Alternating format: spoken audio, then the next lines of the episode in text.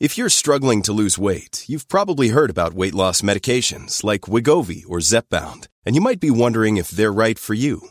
Meet PlushCare, a leading telehealth provider with doctors who are there for you day and night to partner with you in your weight loss journey. If you qualify, they can safely prescribe you medication from the comfort of your own home. To get started, visit plushcare.com slash weight loss. That's plushcare.com slash weight loss. plushcare.com slash weight loss. Hi, I'm Daniel, founder of Pretty Litter. Did you know cats tend to hide symptoms of sickness and pain? I learned this the hard way after losing my cat, Gingy. So I created Pretty Litter, a health monitoring litter that helps detect early signs of illness by changing colors, saving you money and potentially your cat's life. Pretty Litter is veterinarian developed, and it's the easiest way to keep tabs on your fur baby's health right at home. Go to prettylitter.com and use code ACAST for 20% off your first order and a free cat toy. Terms and conditions apply. See site for details. Hej allihopa och varmt välkomna till ett nytt avsnitt av Norrlandspäron. Jag hoppas att ni har det fantastiskt bra på er promenad eller att ni har en härlig körtur eller att ni kanske har en lugn stund där hemma efter middagen. Ja, vad ni gör när ni lyssnar på den här podden så hoppas jag verkligen att ni mår bra. Vi har helt ärligt mått sådär den här veckan för att barnen har råkat ut för magsjuka. Så därför sitter jag ute och spelar in det här introt. Så oroa er inte, om bara någon sekund, minut så kommer ljudet bli bättre. För att vi hoppar direkt in på veckans avsnitt. Och den här veckan ska jag träffa Simon Ellus. Och ni kanske känner igen hans namn för han är ju just nu aktuell i Biggest Loser. Vi kommer prata om det här såklart. Men vi kommer också prata om vägen dit. För som ni förstår har han haft ett matmissbruk. Man har också haft flera olika andra missbruk. Alkohol, droger, spel, ja det mesta man kan ha. Och han berättar väldigt öppet om det här och om hur det är att leva med psykisk ohälsa när man är pappa.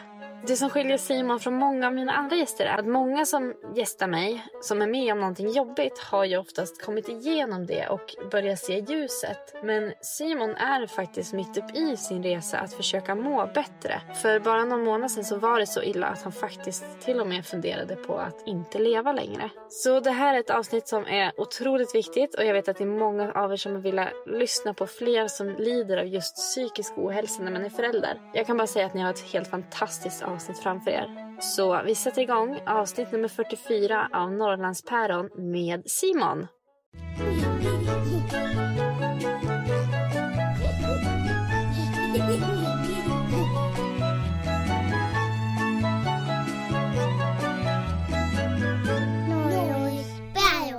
Hej Simon! Hej! Välkommen till Norrlandspäron. Tusen tack. Hur mår du idag? Jättebra. Har du haft en bra förmiddag? Ja, en god natts sömn. Ungarna skötte sig bra på De morgonen. gjorde det? Ja, det var skönt. Vilka har du där hemma som väntar på dig? Ebbot, fem år. Och eh, Maja, fyra. De var täta. Mm, det är tätt. Ett år och fyra månader mellan. Det kanske är några som känner igen ditt namn.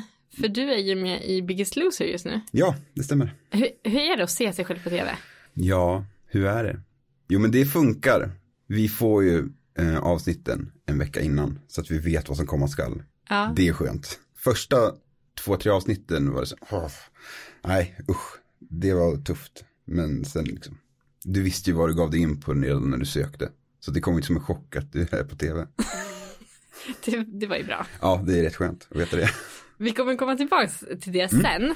Men jag tänkte att vi ska ta lite från början. Mm. Du kommer inte härifrån Östersund. Nej, Vart kommer du ifrån? kommer utanför Gävle, en liten by som heter Norrsunde. Om man åker E4 ner mot eh, Stockholm, vid Hacksa krog, Hackegård. Där svänger man in och så är det en liten fiskarby. Det låter mysigt. Mm. Saknar du det? Ja, nu i vuxen ålder gör jag det. Hade du frågat mig vid 15 års ålder så hade jag gjort vad som helst för att flytta därifrån. Tycker du att du har haft en bra uppväxt där? Mm, det tycker jag.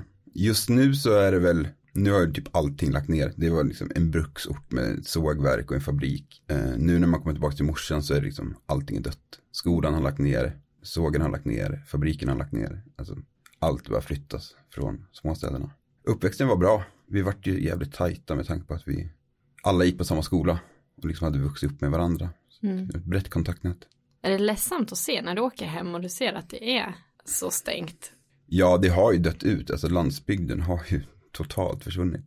Eh, Så att, ja, det är lite trist. Vi har ju skrivit lite innan Mm. idag och då har ju du nämnt att du väldigt länge har haft olika sorters missbruk. Mm. När, när började det för dig? Ja, det måste ju ha börjat någon gång, typ tvåan, trean på gymnasiet. När man liksom, ja men man var ute och drack. eh, Och tänkte inte mer på det. Men sen när man insåg hur mycket man drack. Och hur pass mycket fullare man blev än alla kompisar. Så började väl liksom varningsklockorna ringa. Morsan eh, ifrågasatte mig, hur, hur är det med drickandet?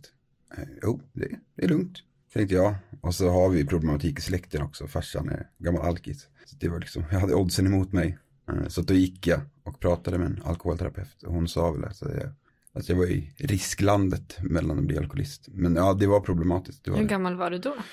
Trean på gymnasiet var jag 18-19 kanske.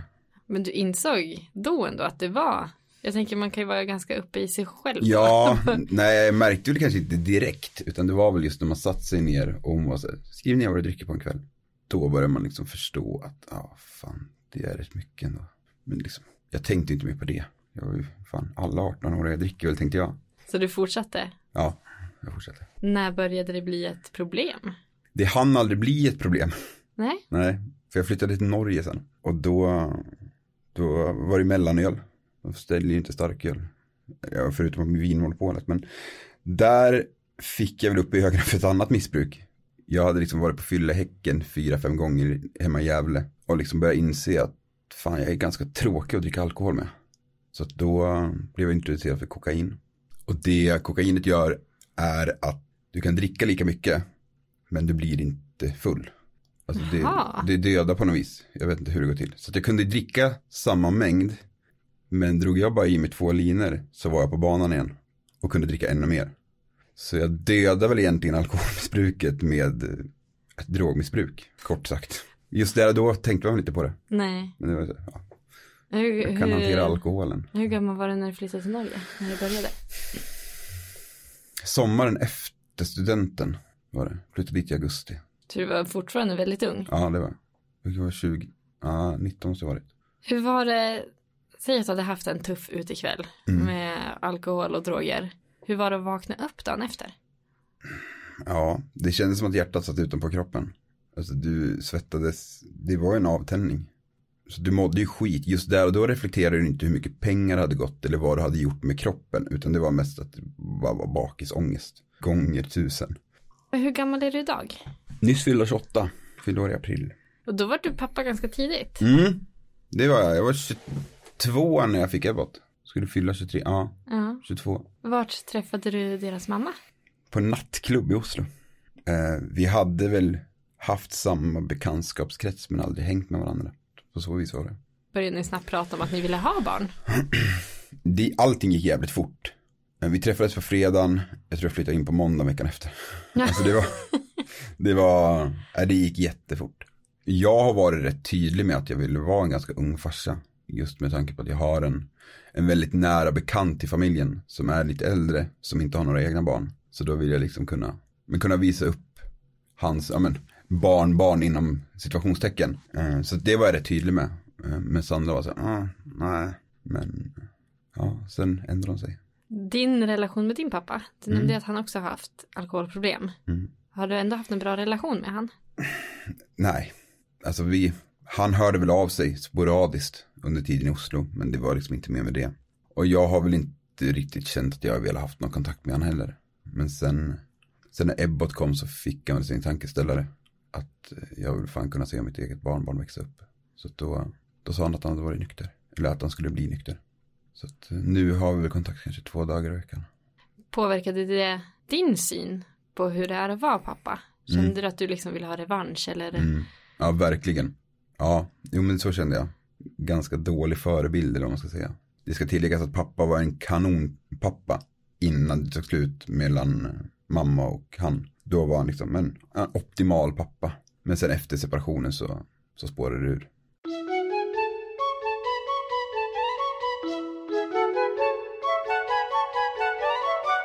Men då vart det barn till slut. Kommer du ihåg när du fick se plusset eller när du fick beskedet att det skulle bli pappa?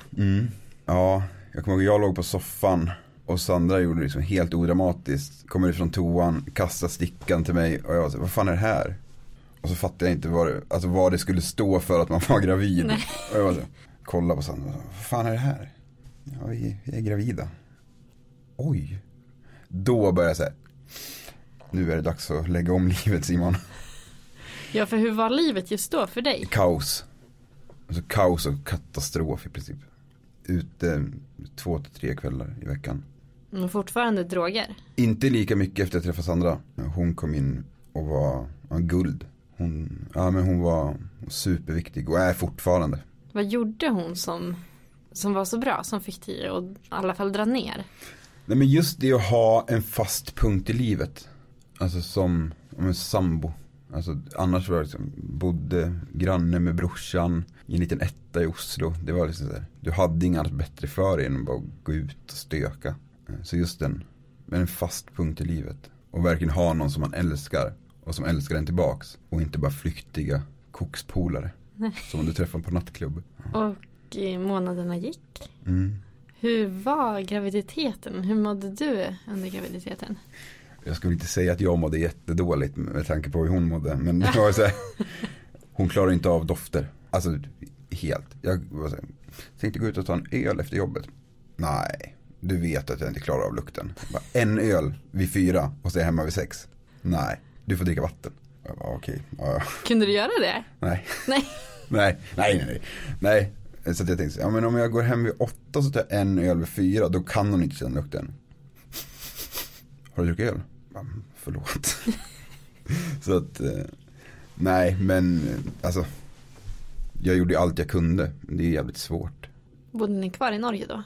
Nej, vi flyttade hem i juni 2013. Ebbot föddes i oktober. Så det var vi rätt tydliga med. Nej, några barn i Oslo blir det inte. Förlossning då? Var du nervös inför den? Mm. Fruktansvärt nervös var jag. Man gjorde det man, det man trodde var rätt. Men alltså, vad, fa vad fan är rätt? Det är omöjligt. Ena gången säger håll mig i handen. Andra gången kunde de slå mig för att jag skulle hålla den i handen. Alltså det var så här, vad du än gör så känns det som att du bara är i vägen. Så i slutet då bara satt jag på en stol och lät barnmorskorna sköta det där och sa Sandra att de ville ha hjälp att släppa in. Men liksom stå vid sängkanten och dra i håret, det var liksom, nej, nej. Hur var det när du fick upp Ebbot då? När du fick se han? Då var det blandat. Alltså jag grät för att jag var lycklig. Men samtidigt så grät jag för att Ebbot hade fötts med, ehm, med navelsträng runt halsen. Så han var likblek och såg, alltså han, han andades inte men hjärtat slog. Så det var liksom ut, rätt in i någon, i något litet rum och så sa läkaren så här, kolla på den siffran för det är pulsen. Så då satt jag där och kollade i kanske kvart, 20 minuter. Det kändes som att jag satt i timmar. Och bara satt och stirrade på den där. Och till slut var det så här, nu andas han. För då hade han liksom hostat upp något vatten eller vad det var. Och sen var det upp på, på övervak i två nätter kanske. Eh, Men nej, alltså jävlar. Ja det var tufft. Det var jättetufft. Trodde du att han skulle dö? Ja, jag tänker alltid det värsta. Ja, du gör det. Ja, men ja, nej jag var, nej fy fan. Det var riktigt jobbigt. N- när fick du hålla in den första gången då? Fick han komma in till er sen igen eller hur var Okej, ja vi var ju upp på, på övervak samma kväll tror jag. Men då tror jag inte vi fick hålla i han utan då fick vi bara kolla på han. Så, ja men ett dygn efter kanske. Hur kändes det?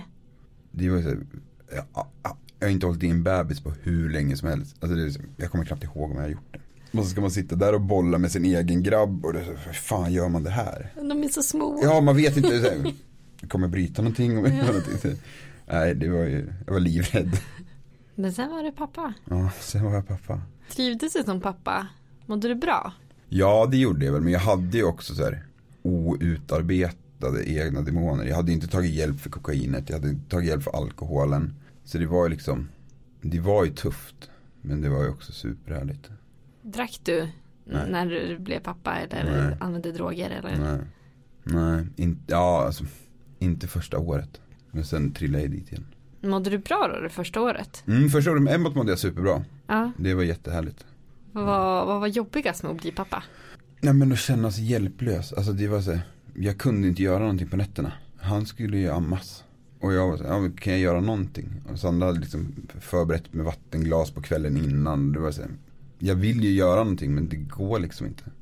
Fast i försöket så blir det bara fel. Kändes det som. Nej, det var tuff. Tufft första år men också superroligt. Du nämnde att du, ja men ett år klarade du dig utan i princip. Ja, det var ju nog efter Maja kom. Som, ja, Ja, ja men ett och ett halvt kanske. ja för ni måste ju blivit gravida ganska fort igen. Mm. Ja, det blev vi. Maja är ju född februari 15. Var det planerat att ha syskon så tätt? Ja, jo men det skulle jag säga att det var. Eh, Jag hade sagt att jag ville ha med täta barn. Med tanke på att jag har en lillebrorsa som är två år yngre än vad jag är. Och vi har superkontakt. Eller liksom, vi har fått ut så mycket av varandra under hela uppväxten. Och jag var så här, nej, jag vill ha, det ska bli ett syskon. Mm, så att, jo men det var lite planerat. Och då började ju hela den här karusellen om med graviditet och Mm. hur gick det nu när ni hade ett barn att ta hand om sen innan? Det var ju tufft. Ebbot var jättemammig. Det, liksom, det gick knappt. Eh, och Sandra sprang omkring höggravid. Och jag gjorde ju liksom det, det jag kunde. Eh, men det var tufft. Det var det. Och så föddes Maja. Mm. Vart det en bättre förlossning? Ja, jättemycket bättre. Då var det så här, ja men det var, nej den var, den var fantastisk. Det gick, det gick smärtfritt. Haha. Säger du. Ja, säger jag. Nej men det var, det var en lugn och skön förlossning, det är kanske ett bättre ord. Eh, hon kommer ut, jag får klippa navelsträngen och men här, det var ju så man hade sett en förlossning framför sig med Ebbot. Och det liksom blev helt annorlunda med Ebbot. Men just där och då så liksom, Maja kommer ut, jag klipper navelsträngen och sen så får hon ligga på bröstet. Och det var så man hade liksom fått upp bilder i, ans- eller i huvudet med första förlossningen. Så att, nej. Kände ni er lite snuvade efter första förlossningen att vi fick inte det där? Ja, lite. Man hade liksom sett fram emot den här mysiga minuterna efter förlossningen. Eh, Så att ja, det var lite trist att det blev som det blev med Ja. första. Men andra var, nej den var superfin. Mom deserves the best, and there's no better place to shop for Mother's Day than Whole Foods Market. They're your destination for unbeatable savings, from premium gifts to show-stopping flowers and irresistible desserts. Start by saving 33% with Prime on all body care and candles. Then get a 15-stem bunch of tulips for just $9.99 each with Prime. Round out Mom's menu with festive rosé, irresistible berry chantilly cake, and more special treats. Come celebrate Mother's Day at Whole Foods Market. Imagine the softest sheets you've ever felt. Now imagine them getting even softer over time. That's what you'll feel with Bowl and Branch's organic cotton sheets. In a recent customer survey, 96% replied that Bowl and Branch sheets get softer with every wash. Start getting your best night's sleep in these sheets that get softer and softer for years to come. Try their sheets with a 30-night guarantee. Plus, get 15% off your first order at bowlandbranch.com. Code BUTTERY. Exclusions apply. See site for details. Planning for your next trip? Elevate your travel style with Quince. Quince has all the jet setting essentials you'll want for your next getaway, like European linen, premium luggage options, buttery soft Italian leather bags, and so much more. And is all priced at 50 to 80% less than similar brands.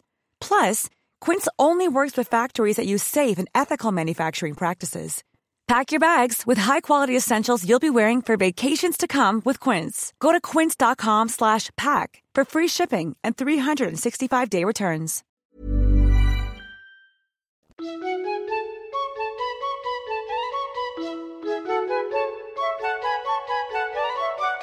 För då, då kan man tänka sig, ja men du hade inte druckit eller använt droger på ett tag och du hade fått två barn nu Mm. och en eh, sambo. Då känns det som att du mådde ganska bra. Eller hur mådde Man du? kan ju tro det. Men man hade liksom allt. Man hade två friska barn, man hade en sambo. Alltså livet skulle ju vara perfekt. Men så blev det ju tyvärr inte. Verkligheten kom ikapp mig. Och jag hamnade i en, en depression. Fick min första panikångestattack i juni samma år. Kan du berätta om den? Eh, Jag var nere hos morsan utanför Gävle. Eh, Sitter och spelar kort. Och eh, känner liksom att fan vad svårt det är att andas. Jag Men jag går ut och tar lite frisk luft. Och då, nej det var fruktansvärt. Jag började hyperventilera och liksom, jag, det gick inte att få luft. Är det, är det det som händer att det känns Ja, som att du alltså, inte kan andas? Och... Alltså andningen ligger liksom där uppe. Var du rädd eller förstod du vad det var? Nej, hade inte en jävla aning om vad som hände. Nej. Jag bara nu, nu dör jag. Det var tanken. Det var jävligt tufft. Eh, Sen så började jag tänka tillbaks. och Det var så här, alltså jag har inte haft dödsångest över mig själv. Utan har varit mer rädd om vad jag har att förlora. Och det var liksom de tankarna som fick det att, alltså som triggade igång det. Så här, vad fan skulle jag göra? Om Ebbot, Maja, Sandra, mamma, Jesper. Alltså någon i min närhet går bort. Nej, det var, det var fruktansvärt. Och efter den panikångestattacken, vad, vad hände då? Hur, Då började jag medicinera. Eh, antidepressivt. Och även ång, alltså lugnande. Går du att träffa någon och pratar om det du varit med om?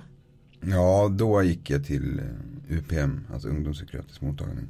Men jag eh, har sånt jävla mörker. Alltså, alltså, så, det finns så mycket bakom det där. Och jag ville mest bara skrapa på ytan och kolla vad fan det var som hände just där och då. Och hon började liksom göra upp en tidslinje från 91 när jag är född och framåt. Och då kände jag så här, nej, jag är inte riktigt redo att gå den, gå den vägen. Så då sket jag i det. Och så fortsatte jag med antidepressivt. Mådde du bättre på medicinerna? Mm. Första åren mådde jag bra. Fram till separationen egentligen. För hur var det? Du mådde ju dåligt och så har ni två barn. Mm. Det blir ju ganska tufft för relationen. Så Ja. hur, hur hade ni det? Innan separationen där? Det var ju inte bra. Det var det inte. Och det, det, liksom, det tar jag på mig till fullo. Det var mitt, det var mitt fel om man kan säga så. Liksom så här, orkade inte göra så mycket. Såg liksom inte glädjen på något vis. Liksom svårt att glädjas som ungarna gjorde någonting. Eller lat om man kan säga så. Alltså det var, jag orkade inte någonting. Så det var jävligt tufft. Men vi, vi liksom försökte det klassiska. Ny bil, flyttade, testa på liksom allt. Men till slut så gick det inte. Var det ert gemensamma beslut? Eller? Nej, ja, alltså, nej, det var det egentligen inte. Jag hade väl haft det på känn. Eh, Men nej, gemensamt skulle jag absolut inte säga till. Hur var det att höra att hon ville separera? Det var ju fruktansvärt. Vi hade ju pratat lite om det innan. Att säga, fan, gör ingen, alltså skärper du dig inte nu så, så finns det liksom ingen annan utväg. Jag, liksom, jag försökte göra så gott jag kunde men nej, det gick inte. Så det var väl liksom, det var väl det enda, enda, vad fan säger man? Enda valet vi hade. Och hur blev separationen? Ja, separationen i sig var väl jävligt tuff. Alltså hon bodde ju kvar två, tre veckor kanske. eh, Fast i ett annat rum då. Men ja, den var tuff. Men samtidigt är det så här. Ja, ja. Vi har två barn tillsammans. Du kommer fortfarande vara mamma. Och jag kommer fortfarande vara pappa till barnen. Så vi får fan sköta det här jävligt snyggt och svint nu. Eh, barnen var så små också. Mm, hur gamla var de? Maja måste ha varit ett. Ja, nyss fyllda ett. Så Ebbot var väl två då. Så att, ja. Ja. Men det var tufft. Det var jävligt tufft. Och det är liksom, framförallt när jag inte är härifrån. Flyttar hit med en höggravid flickvän. Jobbar på Carlings. Som inte liksom, du har inte de jobbarkompisarna som du har liksom på ICA Maxi eller någonting. Där du har ett brett spektra med människor att jobba med. Utan det var liksom, det var jag och butikschefen. Och en höggravid flickvän. Och en nyfödd bebis. Det var liksom, det var upplagt för att inte skaffa vänner. Det var liksom lite så. Och sen eh, separerar vi. Och jag står i en stad där jag knappt har någon. Morsan bor i Gävle. Brorsan bor i Stockholm. Sandra har varken mamma eller pappa här uppe. Eh, Hon har en mormor och en syrra. Och that's it. Så det här med att få avlastning var ju inte att tänka på. Så att, nej men det var, det var ett jävla, ett jävla år. Men hur gjorde ni uppläggen med barnen när de är så små? Gjorde ni varannan vecka Ja, eller? ja, ja. Ja. jag var stenhård. Ja. Jag ska ha barnen varannan vecka. Eh, Och Sandra var väl också lika hård. Så att det var, där möttes vi jävligt snabbt. Så det var skönt. Hur kändes det när du förstod att du bara skulle träffa barnen varannan vecka? Men det var ju tufft. Var det. Jättetufft. Det var väl där jag började falla tillbaks till gamla livet varannan vecka när jag inte hade barnen. Att det var så här. ah, Nu har jag liksom ingen sambo att komma hem till om hon märker att jag glider hem vid fem och inte vid två. Så då började jag väl liksom säga, men partyfest, alltså ta lite droger. Eh, Så det blev liksom, jag var ungkar en vecka. Och sen var jag farsa en vecka. Så att jag såg mig inte som en pappa under de veckorna Sandra hade barnen. Utan då var jag liksom ungkar. Hur, hur gick den uppdelningen då? Att vara ute och festa en vecka och sen inte festa en vecka? Gick, gick det bra? Mm, jo men det gick bra. Jag har ju liksom, jag har ju hittat några små, små tricks. Alltså jag har aldrig alkohol hemma. Alltså jag kan inte ens ha en flaska vin hemma för att då vet jag att jag hade druckit upp den. Mm. Eh, så whisky inte att tänka på. Så det är liksom, det är bara skrapat hemma hos mig varenda dag. Så när jag går ut då köper jag för den kvällen. För annars vet jag att det kommer inte funka. Eh, Så det var inga problem. Och jag, liksom, jag tror jag aldrig visar mig onykter för, framför barnen. Det ligger också mycket i, alltså med, med bakgrunden med pappa och hans alkoholism. Hade du sett han onykter? Mm, ja, ja, flera gånger. Och det var så, att så vill jag inte vara. Hur fortsatte det här sen då? Det fortsatte väl fram till juli 2017. En torsdag tror jag det var. Östersund spelade mot Galatasaray på bortaplan. Det var väl det som fick dropp. Alltså som fick bägaren rinna, rinna över totalt. Jag kommer hem vid åtta på morgonkvisten på en fredag. Ringer sjukanmäler från jobbet. Sen ringer jag till mamma. För det var liksom så här, nu behöver jag fan mig hjälp. Ordentlig hjälp. Vad hade du gjort då på Då hade jag natten? Det och eh, ja, men, dragit koks i en lägenhet hela natten i princip. Från ett till kanske åtta på morgonen. Och då kände jag så här. Om jag kommer hålla käften om det här så kommer ingen märka det. Men jag kommer bara må sämre och sämre och sämre. Så att nu är det liksom bort med plåstret. Nu måste vi ringa till de som står mig närmst. Morsan blev tokig för att jag hade haft samtalet med henne innan. När jag bodde i Norge och sagt att nu ska jag sluta med kokain. Nu är det bra. Ringde till Sandra och hon ger väl mig där och då ett ultimatum i stridens hetta. Antingen så väljer kokainet eller barnen. Tar du en lina till då kommer jag se till så att du blir av med barnen. Hur var det att höra? Det var väl det jag behövde höra. Det var ju supertufft. Men jag var så jävla väck den morgonen också så att det var ju så här, ja ja, fuck it. Tänkte jag då. Men sen när jag vaknade upp så liksom började sjunka in. Och så här, åh jävlar. Så att det var nödvändigt. Vad hände när du hade berättat det här då för, för din mamma och Sandra och hur, hur tog du det vidare? Det blev en jävla karusell. Blev det. det var den karusellen jag behövde också. Att folk började bry sig. Mm. Annars hade jag bara gjort det i, tyst, i tystnad. Men efter det så började jag gå på möten. Och sen så hade jag ju liksom ultimatumet från Sandra i bakhuvudet hela tiden. Så då var det liksom, då, då är det inte värt det.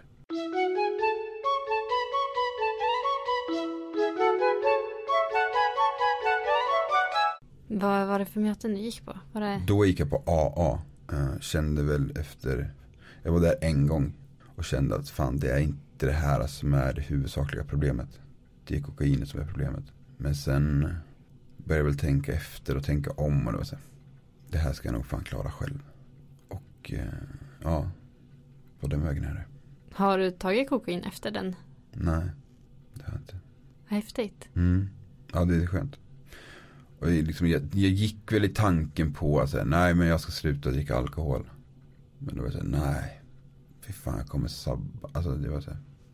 Och liksom börja fimpa kontakter i stan som jag vet håller på med droger. Så det liksom, jag gick igenom kontaktboken och bara bort, bort, bort, bort.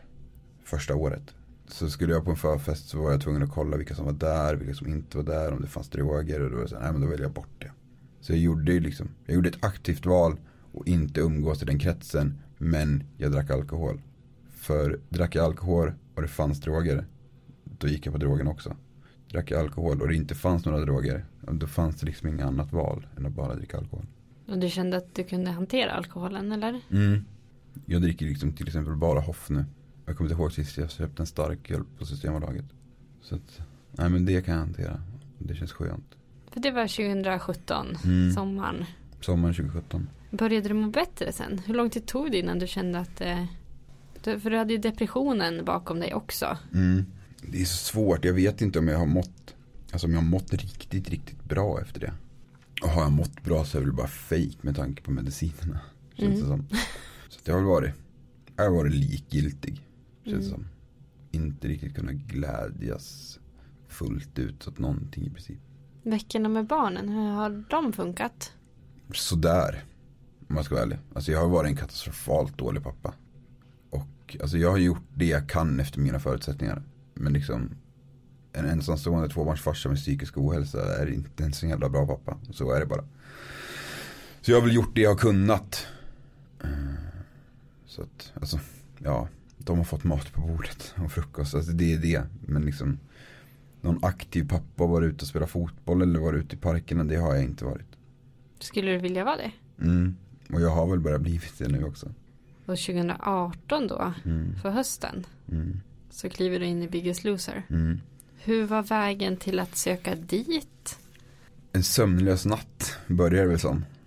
Jag tror jag skickade in min här, första, första videon du ska skicka in på dig. Så vill de att du ska sitta och prata i en till två minuter om varför du ska följa med. Alltså varför du ska vara med i Biggest och grejer. Jag tror klockan var halv tre eller halv fyra på natten. Och jag hade, kunde inte sova. Och jag säger, fan jag kan prata för mig om det är någon som sitter i samma rum eller som ställer frågor. Men just att sitta och hålla en monolog framför en kamera. Det är svårt alltså. Så jag tror jag strippar ner den där introduktionsvideon till 30 sekunder. Och sa att ja, det här är inte riktigt min grej. Men fan jag lovar hålla låda i 10 minuter om ni ringer istället. Eh, och sen så, så skickade iväg den. Så ringde de eh, efter tre veckor kanske. Och sa att de hade sett videon och att jag hade gått vidare till nästa steg. Och sen var det intervju. Vad tänkte du då? Jag bara helvete vad fan har jag gett mig in på. det här var inte riktigt planen. Sen ringde de upp igen och då var det en längre intervju på, jag tror vi satt i två timmar. Och så var det så här, men du får besked om några veckor. Okej, veckorna gick och jag bara, ja, fuck it, det, det, det blev väl ingenting. Och sen ringde de och var så här, ja, nu är det dags för slutcasting och du har gått vidare. Hmm. Okej, ja så att du ska åka till Stockholm eh, och möta, möta producent och redaktör och castingansvarig. Hade du berättat för någon att du hade sökt? Mm. Ja, jag hade berättat för Sandra och mamma och Jesper och arbetsgivaren. Nej, så då bar jag iväg ner till Stockholm på slutcasting. Och då började jag väl inse så här, fan, nu är det nära. Nu är det riktigt, riktigt nära. Var du peppad eller var du rädd? Nej, då var jag med så här, nu jävlar. Nu är det så pass nära så att nu, nu ska jag fan med. Kommer ut och då sitter det liksom fyra, fem personer från kanalen och programmet som ställer dig frågor som en intervju. Kommer ut därifrån och var så här, jag har en plats. Helt övertygad var jag. Då kan inte tacka nej till det här. Det här är guld. och kommer ut därifrån och då är det torsdag. Fredagen tar lillebrorsan examen från Kungliga Musikhögskolan. Så då är liksom alla hans polare där. Brorsan från Oslo är där. Och nu var det så här, nu jävla firar vi det här. Nu har vi två saker att fira. Du var så säker. Ja men jag var helt övertygad. Superocharmigt men nej det kändes verkligen superbra. Och sen så ringde de, jag tror det var typ jul, ja, början på juli, mitten på juli. Så uh, lägger man ju upp det som att man inte ska tro att man kommer med. Och Vad sa de? Berätta om samtalet. Nej men hon var så här, Marika hette hon, castingansvarig. var så här, ja vi har ju suttit och tittat nu och du har två barn och just den här problematiken med alkoholen och drogen och din depression och jag vet inte. Känner du att du är rätt person för det här programmet? Jag bara, ja, ja, det gör jag. Ja. Och vi har suttit och diskuterat det här och vi är rätt säkra på att, eh, att du, är, du är rätt person. Och då, vad fan. Du kunde bara sagt det. Då var jag, fan, då var jag irriterad istället. Och sen, sen var den karusellen igång. Eftersom du är med i Biggest Loser. Nu så här efterhand. Har du haft något missbruk med mat? Eller har det Mm. bara blivit som en påföljd av? Nej, matmissbruket kom väl när jag varken kunde dricka eller eh, ta droger efter separationen. Då började jag käka. Hysteriska mängder.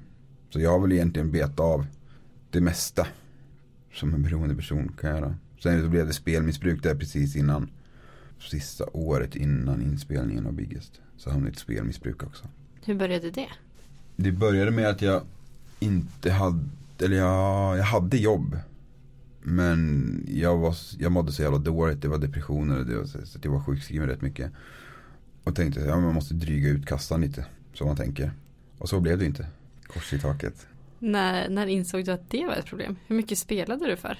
Ja, jag har ju dragit på mig ordentliga skulder i alla fall. Och hur mycket jag spelar för, det är liksom, det spelar ingen roll utan det är spelandet i sig som, som är. Men det, Var det kvällar när du spelade eller var det jag spelade när jag mådde bra.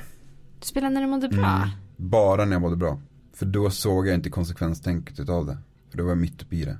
Så jag har väl kollat tillbaks nu och var så här, fan, när jag, må, alltså när jag bara låg hemma och grät och tog min klapp ur sängen, då spelade jag aldrig. Jag spelade bara när jag mådde bra. Visste någon om dina spelproblem? Nej, ingen. Tog du lån för att Mm. dölja det. Mm. Ja. Små krediter och lån. Hade du det fortfarande, Mm. liksom när du klev in där? Ja. Då, Ja, det har jag pratat om under programmet också. Och det har sänds nu så det är lugnt. mm. Eh, Men jag kommer ihåg att jag kände mig som världens största douchebag när jag gick in. För att jag hade inte sagt det till Sandra eller mamma eller någon i närheten innan jag gick in i Biggest. Och jag hade inte sagt det innan castingen heller.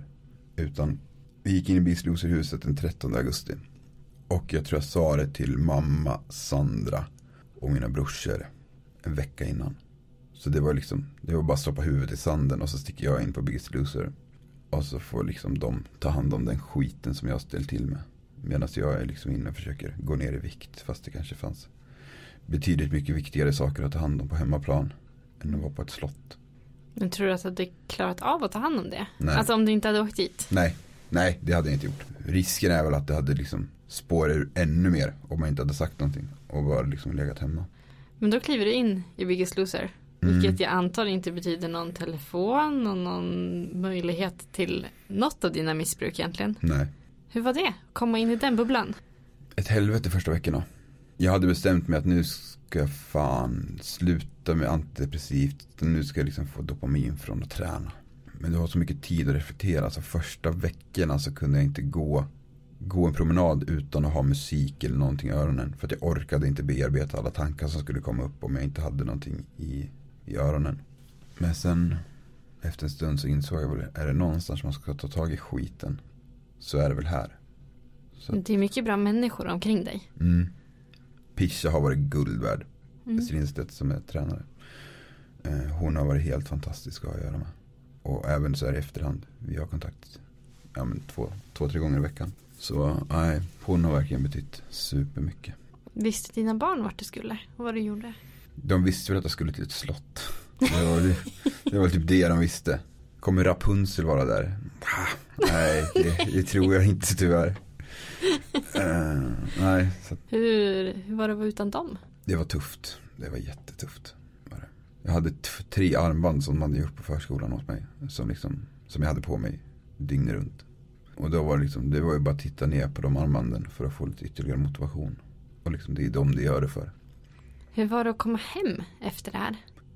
Ja, tufft. Jätte, jättetufft. Kul att komma hem till barnen och sånt. Men det är ju liksom, det var ju där själva, där börjar ju riktiga resan. När du kommer hem till alla frestelser. Två barn, heltidsjobb. Och så ska du liksom få livspusslet att gå ihop. Kände du att du skulle klara det? Mm, första veckorna trodde jag att det här kommer jag fixa rätt bra. Och sen, sen kraschade jag. Totalt. Aldrig mått så dåligt.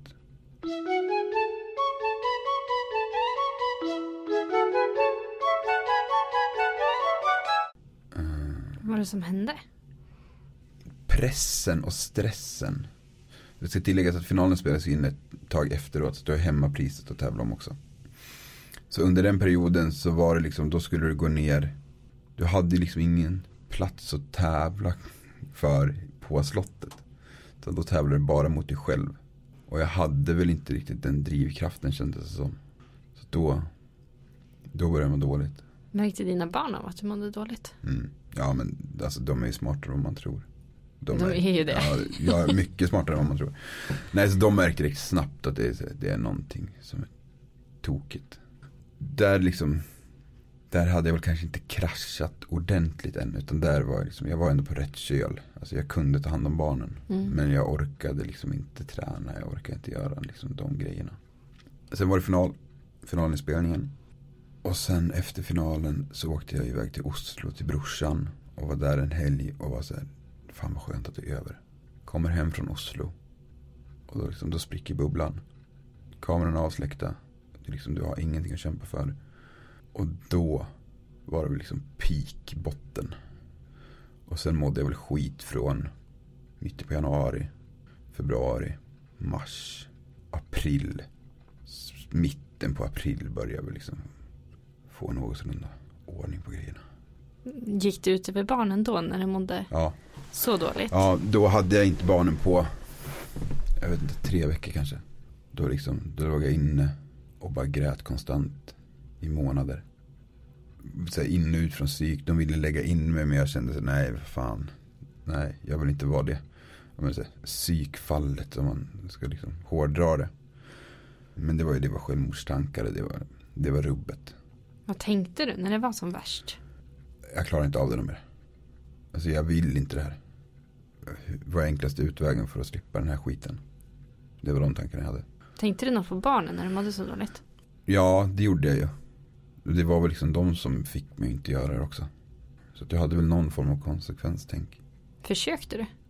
Jag hade i tankar och jag, liksom, jag stod med ett rakblad i duschen och kände så här, på en halv sekund så är det över. Och sen så började jag liksom kolla tillbaks och kolla framåt vad det kommer vissa. Så att då, då bara släppte jag allting och så började jag storgråta och så fick jag panikångestattacker och så ringde jag till morsan och hon ringde till psyk och det var så här, nu måste du fan in. Så att, ja. Hur gjorde du för att, för att det skulle börja vända? Ja men det var ju bara att ta tag i det. Alltså face it. In på psyk, få kontakt där. Träffa överläkare. Blev sjukskriven. Och när hon hade skrivit remissen till arbetsgivaren och Försäkringskassan. När du ser, alltså du vet att du har mått dåligt. Men när någon som kan grejerna skriver ner det på papper. Hur jävla dåligt du uppenbarligen mår. Så blir det tankeställare. Och hon var så här, läs inte det här. Men någon säger att man inte ska läsa det. Dum som man är så läser man det. Det är första du gör när du har kommit ut och bara så här. Det stod liksom, men inte kapabel till att arbeta. Och det var så här, jag hade inte skrattat på två månader. Och liksom inte känt några känslor överhuvudtaget. Jag bara gråtit. Och känt mig helt värdelös. Men sen började jag bearbeta det. Så nu har jag fått ny medicin. Och eh, träffar psykolog veckovis. Så nu känns det som att nu är jag på väg tillbaka igen. Du sa det förut att när de började gå tillbaka i tiden och göra en sån här tidslinje. Mm. Så var du inte riktigt redo att ta tag i det. Nej. Har du börjat göra det nu? Vi har väl inte kommit dit än utan medicinen ska få verka ordentligt först så att jag känner mig att nu står jag med båda fötterna på jorden och är redo att ta tag i all skit. Så att ja, nej men inom en snar framtid så ska jag väl börja grotta i den där skiten också är jag rädd för. Känns det jobbigt? Ja det gör det absolut men samtidigt jag måste göra det. För nu har jag skrapat på ytan i fem år. Så det är nog dags att börja gå till botten med det. Vad som, vad som ligger till grund att jag har mått så jävla dåligt. För det vet jag liksom inte. Men separationen tog jävligt hårt. Men det måste vara någonting mer. Hur har det gått med missbruken annars? Har du, har du lyckats hålla dig undan? Mm. Jag varit spelfri nu i dryga fem månader. Inte spelat med en krona. Så det är skönt. Maten, ja, alltså det är inte alls samma mängder och samma skitmat. Eh, Så det funkar också. Och jag börjar träna nu fem, fem gånger i veckan kanske. Kan du lägga fokus och se på allt bra du gör? Nej, inte riktigt än. Utan när det är så här, har jag tränat och så äter jag pasta, då ser jag bara att jag äter pasta. Så då kan jag lika gärna skita i att träna känns det som. Jag vill ju verkligen gå all in. Det är svårt. Svårt att ge mig själv beröm att jag varit på gymmet. Utan så fort jag kommer utanför gymmet, då ringer jag till mamma. Har du rymat? Mm. Duktig du är. Och så får jag liksom det positiva därifrån. Så hon vet ju direkt. Men bra taktik. Ja, ja, och hon sa ju det, du får ringa när du vill. Har du tränat så ringer du för att du vet att du kommer få credit av mig. Och det är jävligt skönt att veta. Så att nu är jag arbetslös och börjar på nytt jobb i slutet på maj. Så att vet hon att jag ringer vid ett, då är jag så här, duktig du är. Jag behöver inte säga att jag varit på gymmet. Utan hon, hon vet att jag varit där. Så det är skönt. Pratar du någonting hemma med Alltså dina barn är fortfarande ganska små. Mm, Men pratar ni någonting om psykisk ohälsa hemma eller mm. varför du är, mår som du mår eller? Ja, de har ju liksom, har du inte ont på kroppen så fatt, alltså. Kan man de, inte sätta plåster nej, på det? exakt, då har du inte ont. Men jag har ju tappat det några gånger och verkligen så kraschat när de har varit där. Kan du berätta om en sån gång? Hur det har varit? Ja, men jag vet, jag hade barnen, Sandra var och käkade middag hos sina svärföräldrar. Och jag, men jag verkligen tappade. Och jag liksom hade andningen upp i halsen och bara storgrät. Och liksom skrek ut smärtan jag hade i liksom bröstet. Och Ebba och Maja kommer in i köket och frågar vad det är. Och jag bara, nej men snälla, sätt er i soffan bara. För det här vill ni inte se. Och jag vill inte att ni ska se att jag är så jävla svag och ett vrak. Eh, och sen när det hade lugnat ner sig Så då var jag så här, jag var tvungen att berätta vad fan det var som hände. Så då berättade jag att eh, men pappa mår inte så bra. Har du ont någonstans? Jag var så här, ja, jag är sjuk i, sjuk i huvudet eller vad man ska säga. Och de var så här, jaha, har du ont i huvudet? Nej, utan det är, pappa mår inte så bra. Och Maja är liksom så här, världens godaste. Så hon bara kommer och ger mig en kram och då är det så här, ah, fan då börjar jag gråta igen. Jag blir alldeles tårögd nu. eh, nej, så att eh, vi har ju pratat om det. Men mm. det känns som att eh, om ett par år så kanske de börjar förstå också. Mm. Såg du på dem om de vart rädd när du ja. var så ledsen? Ja, ja. De står ju som två liksom så med två öppna munnar och bara tittar och fattar inte vad det är som händer. Mm. Och jag pratade med Sandra samtidigt i telefonen. Och det var liksom första gången de skulle käka middag med sina svärföräldrar. Och jag, jag bara säger kom och hämta dem. Det går inte. Och hon bara säger, vad fan ska jag göra? Bara, ja, du kan inte göra någonting. Men löste du det själv eller kom hon? Nej, hon fick käka där. Och sen kom hon och hämtade barnen. Eh, så att hon har verkligen varit guld under hela den här perioden. Alltså helt galet. Och hon har fått så mycket skit så att jag liksom så här skäms över det nu när jag börjar må bättre. Men det är så. De du älskar mest kan du även såra som mest för att du vet att de kommer komma tillbaks.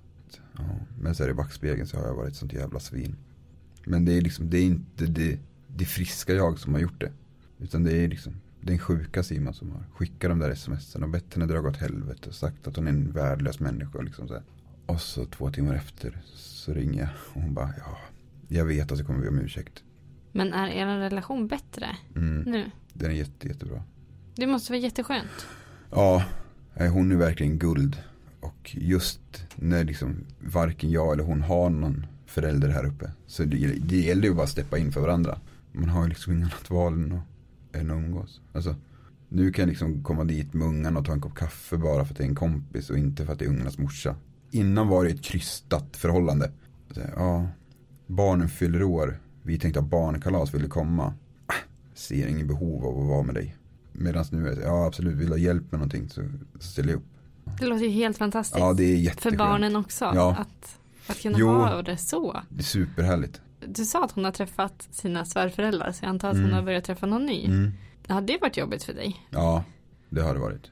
Absolut. Tror ni att ni kommer lösa det? Ja, alltså vi, vi måste lösa det. Alltså det är så. Jag kan inte gå och ha en, ett agg mot henne för att hon har liksom gått vidare. Men ja, nej men vad fan. Jag önskar henne allt gott. Så mm. det är svinkul.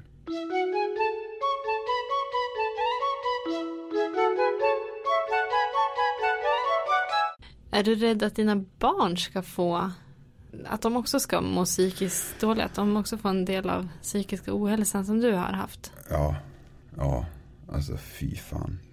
Det där unnar jag ingen. Alltså, inte ens min värsta fiende. Jag är jätterädd att det ska hända.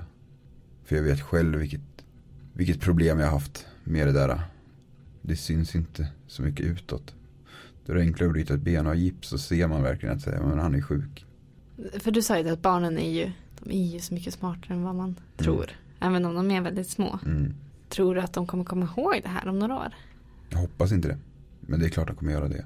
Alltså de, de kommer ju komma ihåg perioden. Kommer de göra. Det är jag helt övertygad om. Men samtidigt så. Det var ju jag. Och det, liksom, det är ingenting. Man kan inte sminka en gris. Alltså, det är bara så det är. Och jag är fortfarande deras pappa och jag älskar dem över allting annat i hela världen. Sen att jag haft mina snedsteg med psykisk ohälsa. Det är liksom. Har du skämts? Nej, det har jag inte. Jag har varit jävligt öppen med att jag mått dåligt också. Mm. Och jag tror att det. Hade jag inte varit så öppen som jag är så hade jag nog skämts ännu mer det är någonting vi måste börja prata om mer. Jag tror det är jättemånga som går omkring där ute och mår skit och inte säger det till någon. För det är ju, det är lite tabubelagt att må dåligt. Och framförallt psykiskt. Men har du liksom en förkylning eller halsfluss eller vad fan som helst. Så pratar jag om det. Och jag tror att det är så mycket vanligare än vad man tror att folk går omkring med psykisk ohälsa. Mm, det tror jag också. Och jag har också en känsla av att man, man tror att föräldrar att man inte, alltså man har ju aldrig sett sina egna föräldrar oftast så Nej. liksom svaga eller säga att de mår dåligt. För då var det ännu mer tabu. Mm. Så att det sitter så djupt in att förstå att vi är fortfarande bara människor även om vi blir föräldrar. Mm. Jag tror att det är vanligare mellan 80-talister och 90-talister med psykisk ohälsa. Och just att liksom, men Therese Lindgren har ju släppt en bok, Ibland mår jag inte så bra. Mm. Har du läst den? Nej, jag har inte gjort det. Nej. Men jag vill göra det. Hon har väl liksom, hon har varit den som har gått i bräschen för psykisk ohälsa bland unga. Eh, Så det är viktigt att, att det är någon som tar kampen eller vad man ska säga. Ja men det är jätteviktigt. Mm. För man är ju, man är ju inte ensam om det. Nej, Så nej är det. så är det. Om det är någon som befinner sig i något slags missbruk Mm. idag och som lyssnar på det här. Finns det något som du önskar att du kunde gå tillbaka till dig själv och säga? Ta hjälp tidigare. Och lyssna på din omgivning. För de har oftast rätt. Hur kan man ta hjälp? Alltså AA har ju öppna möten. Sen NA har ju också möten, där har jag aldrig varit. Mm, spelberoende, då är det Nexus. Där har jag gått åtta veckor. Eh, Jättebra. Men du vände dig ju till din mamma också. Mm. Tyckte du att det var, var det bra? Fick du alltså att man Mm. vände sig till någon som kan stötta en eller Mm. var det jobbigt? Det var jobbigt för att det är liksom de som står dig närmast vill ju inte visa dig som svagast för. Det är så. Men nej, det var jättetufft. Men det var ett måste. Alltså jag var ju tvungen. För då har du så mycket mer att förlora på det om du skulle trilla dit igen. Om det är, jag kan tänka mig att det kanske är ännu fler som lyssnar som känner någon som är i något slags missbruk. Mm. Eller att man har de tankarna att det kan vara så. Mm. Finns det någonting som du önskar att någon hade gjort för dig tidigare?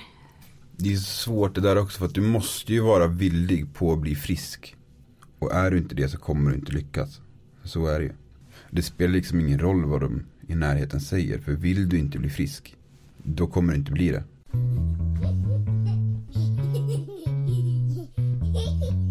Veckans tips. Jag tänkte vi ska hoppa in på veckans tips. Ja. Finns det någonting som du vill tipsa alla som lyssnar om? Ja, Mares debutalbum Sunnan vind. Kan jag rekommendera. Ja! Den, eh, det, är, det är nog årets album. Ja men jag håller med. Ja, det är, eh, det är sinnessjukt bra. Man blir så glad av den. Superglad. Alltså den har ju räddat många gråa måndagar för mig när jag är på det. väg till jobbet. Ja. Bara, alltså det skulle jag rekommendera. Ja. Och sen störst av allt, men det är väl två på bollen. ja men den är, man kan rekommendera den igen. Ja, faktiskt. Den är fin. Ja, Det jättebra. handlar ju också mycket om psykisk ohälsa. Mm. Ja, verkligen. Jobbig, den är jobbig att se. Mm. Ja, den är Men jättetuff. nyttig. Och sen eh, Biggest Loser också, måndag, tisdagar. Ja, 21.00. bra. Ja, jag tycker det är spännande. Ja. Vilket, hur många, var det tio avsnitt som var släppta nu? Eller var det ännu fler? Nej, 10 avsnitt. Är det tio avsnitt? Mm. Hur, många, hur många avsnitt är det? 20. Halvvägs. Ja, jag, jag börjar tjuvkika Mm, sagt. Jag bra. tycker det är sjukt spännande. Ja. Jag tycker man får så mycket pepp själv. Mm. Ja, men så är det Lite motivation. Det är skönt. Då har de nått ut. Mitt veckans tips den här veckan det får bli en eh, drink jag gjorde här i veckan. Ja, och en alkoholfri drink. Mm. Eh, för jag är, jag är inte nykterist men jag dricker väldigt sällan Mm. alkohol. Efter jag var gravid så har det inte varit gott. Nej. Så eh, man köper alkoholfritt vitt bubbel. Mm. Sen köper du citronsorbet. Mm. Och så slår du ihop dem. Mums. Ja, toppa med lite mynta gjorde jag också. Så himla gott. Ja, det förstår jag. Och så blir den lite så här slushig. Så Ja. det är perfekt till sommarens utemiddagar. Superbra. Vilket tips. Eller hur? Mm. Det får man pröva. Ja, jag ska göra det. Tack snälla för att du var med och orkade prata om din historia och ditt liv. Så Tusen hoppas jag att du du får må mycket bättre nu. Ja, det hoppas jag också. Vart, vart hittar man dig? Vart finns du? Instagram är väl absolut enklast. Simon Ellus. Rakt Mm. upp och ner. Jag lägger in en länk här nere så kan man höra av sig till dig. Super. Ja. Tack. Tack så mycket. Tack, Hej då! hej. Hej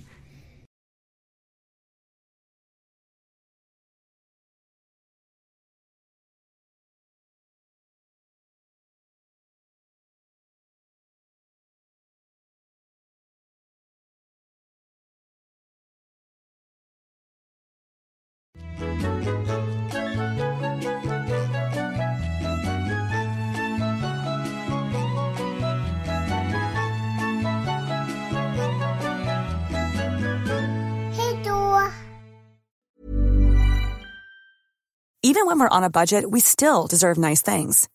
Quince is a place to scoop up stunning high-end goods for 50 to 80% less than similar brands. They have buttery soft cashmere sweaters starting at $50, luxurious Italian leather bags, and so much more. Plus, Quince only works with factories that use safe, ethical, and responsible manufacturing. Get the high-end goods you'll love without the high price tag with Quince. Go to quince.com slash style for free shipping and 365-day returns.